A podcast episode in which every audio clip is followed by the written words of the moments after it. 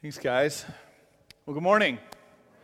It's good to see you all. It's good to be here. Um, today, we're completing our, our Advent teaching series that's entitled And the Soul Felt Its Worth. And this is a title, as we've said, that uh, comes from one of the verses in the Christmas carol, O Holy Night, where it says that He appeared and the soul felt its worth. And then for many of us, what we try to do is we try to feed our souls. We try to feed that core essence of who we are with all different kinds of things. I mean, it is that search and that journey that, that more than anything else led me to faith and, and becoming a Christian after college. It wasn't that it was just what I grew up knowing that I was going to do or to be a pastor or anything else, but it was, it was this idea of what makes life important. It's a question all of us are asking whether we know it or not. Why are we here? What's this whole thing about? That's our soul, the essence of us searching for meaning. What's our worth? How do I find value? And what we try to do, and what I tried to do, was to fill it full of every good thing you could think of in this world, right? You got to have the right grades and play on the right sports teams and get into the right college and have the right degree and have the right internship and move on to the right job and have a career that people on Facebook look at and go, oh man, that must be great. And to have a family and have kids and your kids do all the things you did as major league successes so that everyone looks at them going, what parents they must have, you know, and all this kinds of stuff. And we keep waiting and waiting in that for that stuff, much of which is good to fill our souls with a sense of this is why I'm here. I'm here for a family. I'm here for a job. I'm here to be a. I'm here for all of these things. And no matter what it is that you are shoving into your soul for meaning, even the good stuff, it will not last. It will not give you what you are ultimately looking for. It won't. And that what we do is keep searching and shoving things in there, waiting to fa- just kind of hit that point of going, I am at peace. This is good. I am content. I am well. That's our soul knowing its worth. We said that it's in one place, in one place alone, it's in Jesus that our souls find their worth. And the question we've been asking in this Advent journey is what is so unique about God that's different from every other good thing in life that allows our souls to find their worth and value? And to do that, we've been looking at uh, uh, the book of Numbers from the Old Testament, Numbers chapter 6. It's a priestly blessing that we think shows the uniqueness of God. What is so unique about God where our souls find their worth? And I invite you to listen again to these words that we've been meditating on the last few weeks. The Lord bless you and keep you. The Lord make his face to shine upon you and be gracious to you. The Lord lift up his countenance upon you and give you peace. Friends, this is the word of the Lord. Thanks be to God. Let's pray together. Lord, we ask that no matter who we are or how we walk in here today, that our souls would gain a glimpse of their worth that you declare is real. May we feel that value and that worth, all of us today. And we pray in Jesus' name. Amen. So, what we've done over these few weeks is we've kind of taken this blessing and looked at it and say, what's so unique that we can see here? We've talked about what it means in the first week to say that the Lord blesses us. We said that there's something about how we're wired as human beings, and all of us do this in some ways or another, that our minds are wired so that we are constantly aware of what we don't have, of what exists in our life that we don't have, right? Who's got a better job than us or when things are going to be right here or who has the right family or if my kids were doing this or if you know my job worked this way or if i could have a vacation here. Like if my life looked like this and was blessed this way then everything would be good. The thing is though is that the whole thing is a game because no matter who you're looking at as a success unless that person has found their worth in god they are also looking at someone else going man if my life only looked like them and if my kids only were like them and if my the college I went to was only like that. You know, we, we, it's just this game that we're running around in, constantly feeling inadequate because of what is not in our life. And that what we have to do is we have to retrain how we think to say, how has God blessed us? That God has blessed all of us every day, every week, every year. God pours blessings into our life. That God keeps us, we said. That God is our shield and our defender. That God protects us and is with us, all of us. Last week we talked about this line of, uh, uh, from the second part of the blessing of the, the Lord make his face to shine upon you and be gracious to you. We said that that line is a, is a declaration that God has that when we, his face shines upon us, that means we're in a relationship with God. And here's the thing if your soul wants to find its worth, that the scriptures are very clear about that you were created for relationship. Relationship with God and relationship with other people. And as human beings, and especially we do this in America, we sacrifice relationship a lot for the sake of accomplishment, for the sake of, of, of, building up my resume and feeling important and having other people admire me. And it's not that there's anything wrong with building up our resume, but when we sacrifice relationship again and again and again, we are harming ourselves and all of those around us who care about us because you were wired for relationship. That's where meaning is found. And this is saying that the Lord will maintain his relationship with you whether you're pursuing it or not. And that's the good news in this, the gospel. Is that what this blessing is saying to us is that, is that when we talk about our soul finding its worth, what's so cool about all this stuff is that you don't have to earn it. When we think about this idea of worth, the soul found its worth, felt its worth. Worth is something that can come and go, right? Something can be worth a lot one day and the next minute it's not worth very much. My wife's from Great Britain. The, the, how does the pound, what's its worth against the dollar? And after Brexit, how that changed and everything else. Like, worth is something liquid, it comes and goes all the time. And what we were saying is why our soul finds its worth here is that God does not force you to earn any of this. It's the only thing in your life you don't have to earn is God's blessing. It can't be taken away from you. The Lord doesn't look at us and go, I am going to bless you if you follow enough rules, if you earn the blessing. I'm going to keep you and be your shield and defender if you do enough stuff to prove that I should defend you. I'm going to maintain my face shining upon you if you're a really good person and do everything you're supposed to do. That's what worth, that's how we think about it. And what we're saying in this and why our soul feels its worth is God just says, I am blessing you. I will keep you. My face will shine upon you no matter whether you've had a good week or not, whether you feel worthy of it or not. That's grace. That's covenant. That's what we celebrate as people. And our soul should find its worth in that declaration of God. So today we're going to talk about the last part of this blessing as we wrap up this teaching series of what does it mean when we say, the Lord lift up his countenance upon you and give you peace. Now, this is a great thing to be talking about anytime, but a week out from Christmas is a really good time to be talking about this. Because if your life is like mine, or if your family's life is like mine, one week out from Christmas, there are a lot of words that describe life right now. Peaceful is probably not one of them, right? It's like there is so much going on that we got to travel this week, or somebody's coming into town, and who's picking them up, and who's doing FaceTime with who at what point, and when can you go out, and when do you need to be here? And you're going to be around, and you're not going to have to go work right now. You will be here when the in laws are here, right? And that's just something that you're going to enjoy.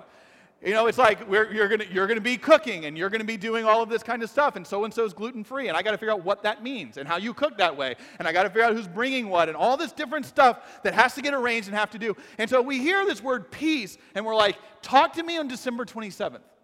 Like when everything is worked out and calm and the meals have been done, at that point, yes, that might, that might, not saying it will, it could feel peaceful. December 18th is not the day to talk to me about peace and tranquility and just feeling content inside, because there is way too much happening. But I want you to know today that this blessing, this promise of peace, is real and true and exists today for us. So, what are we talking about when we say the Lord lift up his countenance upon you and give you peace, lasting peace now? Well, first thing we got to do is we got to define these terms. What does it mean when we talk about a countenance? What does that mean? The Lord lift up his countenance. What are we talking about there? And then what do we mean by peace? Because these two words are really important to understand what this means, okay? First, the word countenance. The word countenance basically means your facial expressions, your nonverbal communication, okay? So when it says the Lord lift up his countenance, it's really kind of giving details of what it means when it says the Lord make his face shine upon you. What are the expressions that God has? Well, that, that's what his countenance is. There's, we communicate a lot as human beings, and most of our communication is not verbal, and that's talking about our countenance, okay? For instance, you all are communicating with me when I preach just as much as I communicate with you. I can tell you what your countenance might say. You might look bored. You might look tired. You might look like you're checking your phone because there's something more interesting going on. You might feel stressed because you're trying to like maintain and keep everyone around you calm so that we're quiet during the sermon or anything else which you don't need to worry about. But your countenance is communicating a lot to me when you're here. We communicate a lot that way. That's your countenance, nonverbal communication. Think about it this way uh, I've been thinking today about my mother because today is my mother's birthday. And so um, moms are like amazing, right? Moms, moms are just kind of incredible at some natural things that I don't know how it works. Like moms just kind of figure this stuff out, right? Like, for example, one thing that moms just innately know how to do is moms have these amazing bags that they carry around with them that I can't figure out. That it's like if you've seen Mary Poppins when they just like pull anything out that you need, right? And it's incredible how they do that, right? It's like, I need, I need chapstick. Oh, well, I've got chapstick in my bag right here. I need a Kleenex. I've got a Kleenex right here. I need electrical tape. I've got some in my bag right here. It's like they have these bags that are just, I don't know how mothers do this, that they have these amazing amazing bags. But another thing that moms can do is moms are experts at nonverbal communication. They are experts at lifting up their countenance, okay? And so, like, w- for me, when I think about my mother, uh, I grew up as the oldest of three boys. So it was all boys in my family. And what that meant is that growing up, there was constant activity and noise all the time in our home, right? we were throwing something or we were throwing someone. We were, there were smells, there were sounds, there were sights, there was noise. We were breaking things lots in our home and around or in restaurants, or we were breaking each other at times. There was just all kinds of stuff going on. But especially when we were in public, my mother could freeze you with what we called the look right? Mothers are just great at that, right? Is that they could, we could be like doing somersaults and dumping food on the floor in a restaurant, and my mother could shoot us a look, and you immediately, all three of us would just turn around and start apologizing, like to whoever was around us, right? You just turn to the patrons of the other table, and you're like, I'm sorry, I apologize. And like, what are you apologizing for? It's like, I don't know, but it's, but something bad has happened. I mean, that woman could lift her countenance upon you.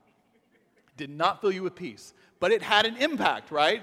It had a definite impact. That's what we're talking about here. Is what is how do we communicate? And it's saying that the Lord lift his countenance upon you. What is his face like? What is his expression like? As he looks and blesses you because you have value. And the, maybe the best way to understand what it means is, is uh, written by an author named Dallas Willard. Dallas Willard talks about what this is like, and he says, he says, you have to imagine, understand the Lord lifting his countenance upon you. You have to imagine that you're in a party, right? You imagine you're in a party or you're in a room with a lot of people, and everyone's walking around talking to each other. And we've all been there. Maybe it's a conference for work, maybe it's a meeting, or uh, like I said, a Christmas party. And you know when you're talking in a room full of people where folks are mingling, and you're talking one on one with somebody, but they're not really talking to you? Do you know what I mean? Like they're looking over your shoulder at who's behind you or who else they should be talking to. And, and their countenance is telling you a lot. Is that whether they're speaking to you or not, you feel very insignificant, right? Maybe this only happens to me. This happens to me like every day. But like you, you just feel like you're not very significant because they're more interested in who's behind you or who they're going to talk to next. Dallas Willard says that there are also times when you're in a party or you're in a meeting or you're at a conference when you're talking to someone and you're in a room full of people and it's like no one else exists because you are just locked into each other and they are making eye contact with you and they are tracking with what you are saying and they are listening and they are responding. He says that's what this is like. That the creator of the universe, with everything going on in the world, and I hear people say this a lot, it's like, well, how much can God care about my life with what's happening in Haiti? A lot.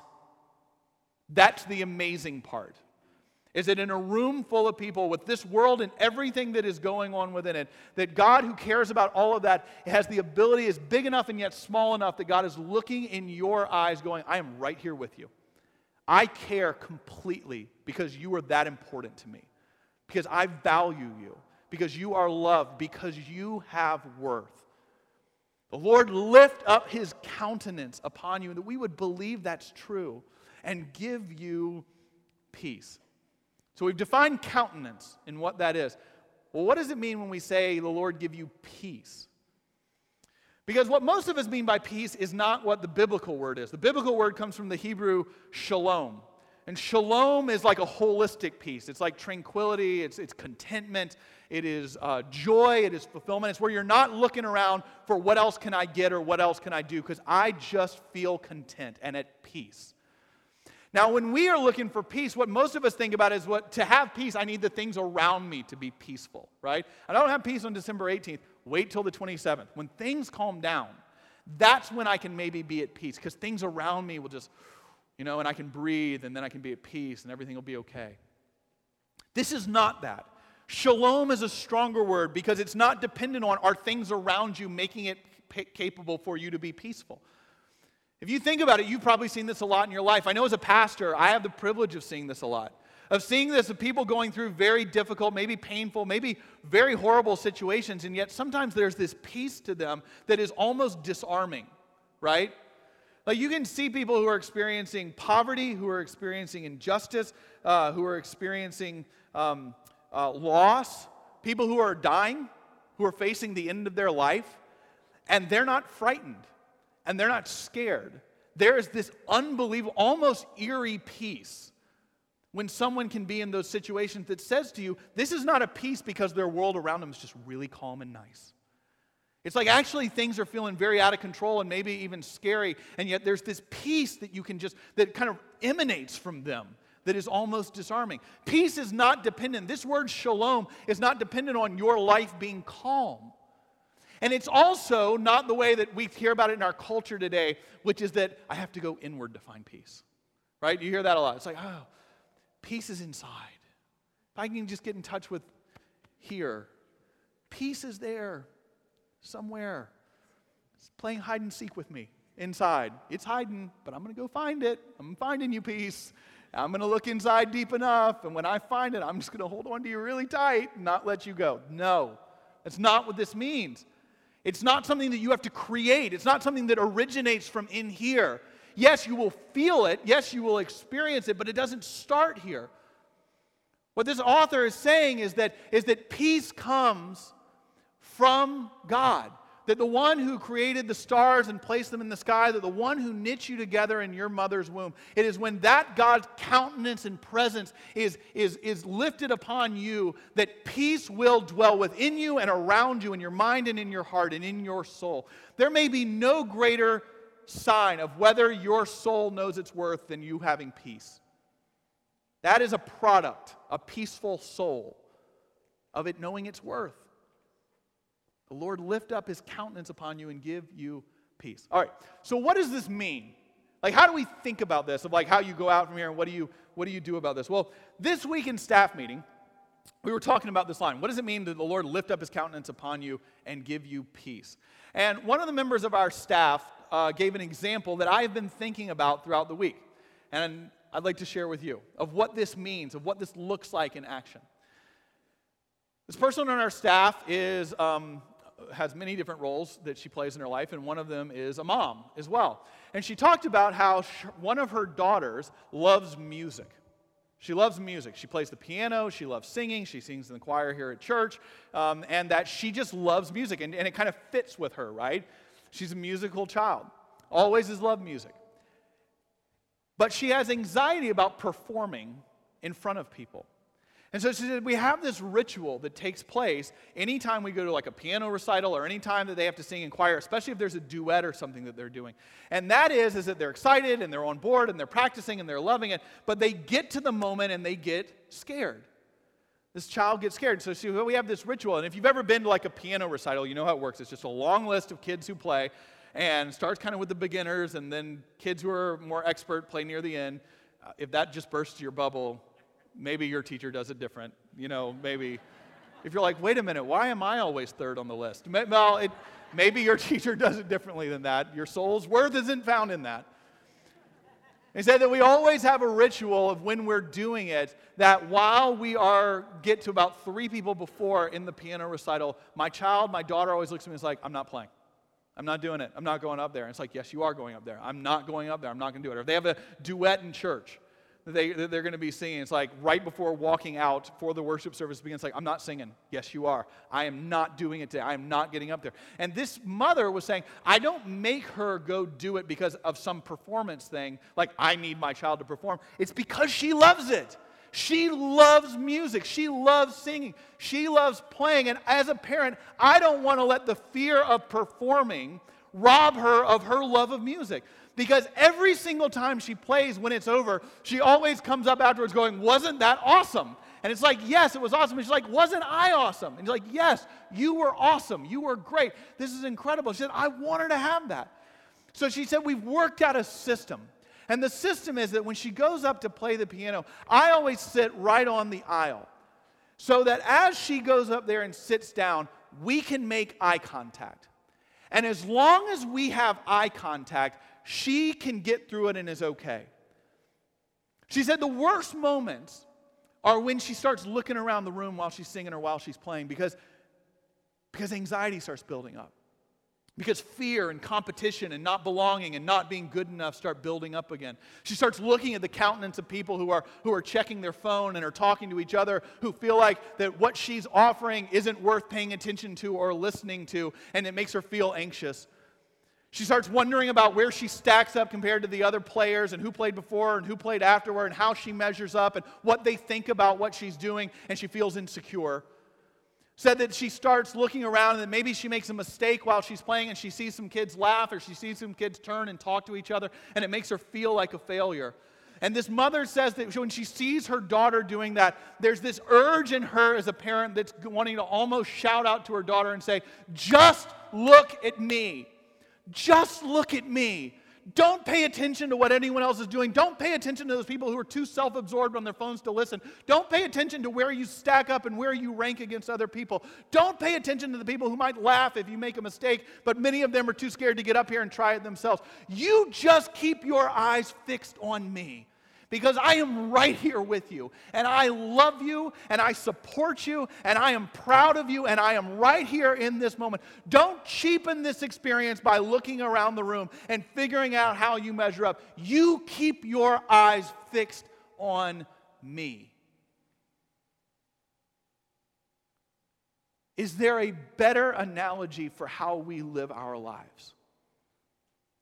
Where we feel that we are performing on stage, constantly aware of how we measure up to other people, constantly aware of how we rank, constantly aware of how our accomplishments or our resumes stack us in the list of who else is on stage and performing constantly aware of feeling inadequate, of people who don't feel like what we have is worth listening to or worth paying attention to, constantly aware that if we make a mistake or if we trip or if we fall down, that people are going to be there to point out that we're the failures that in our hearts we often feel like we are, and that your Father, the creator of the universe, is looking at you today going, just keep your eyes on me. Just keep your eyes fixated on me because I am right here with you. I could not be more interested. I could not be more proud. I could not be more supportive. I could not love you. I could not value you anymore. Your successes don't impress me and your failures don't embarrass me. I am right here with you. Keep your eyes fixed on me. That you and I are called to play to an audience of one, called to play our lives to an audience of one who is the biggest supporter we will ever have. And if church is anything, it has to be the place where we learn how to pay attention to the countenance of God, lovingly fixed upon us, telling us of our worth and our value. That's why we give an Advent devotion out in the beginning of Advent, not to create another to do list on your busy times of things to do and going through this Christmas season, but so that you have the choice to discipline yourself to say, I'm going to see the eyes of my Father pointed in me, loving with me right now, not letting my to do list and my emails and my text messages drive my day. It's why, as we go into the new year, we're going to talk again about how it is that we pay attention to the presence of God through Scripture, through intimate fellowship, through prayer, and through extravagant generosity, of how we discipline ourselves to stay fixated upon God as God stays fixated upon us. Because no matter who you are today, or how you walk in here, or how you feel that you measure up, no matter how you feel that you've done in your successes or in your failures, no matter what kind of mixed bag you feel, you are loved. You are valued. You are important. You are listened to and paid attention to. You are a soul lovingly created by God, and you have worth.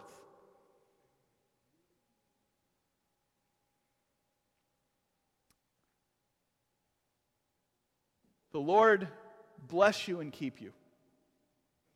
The Lord make his face to shine upon you and be gracious to you.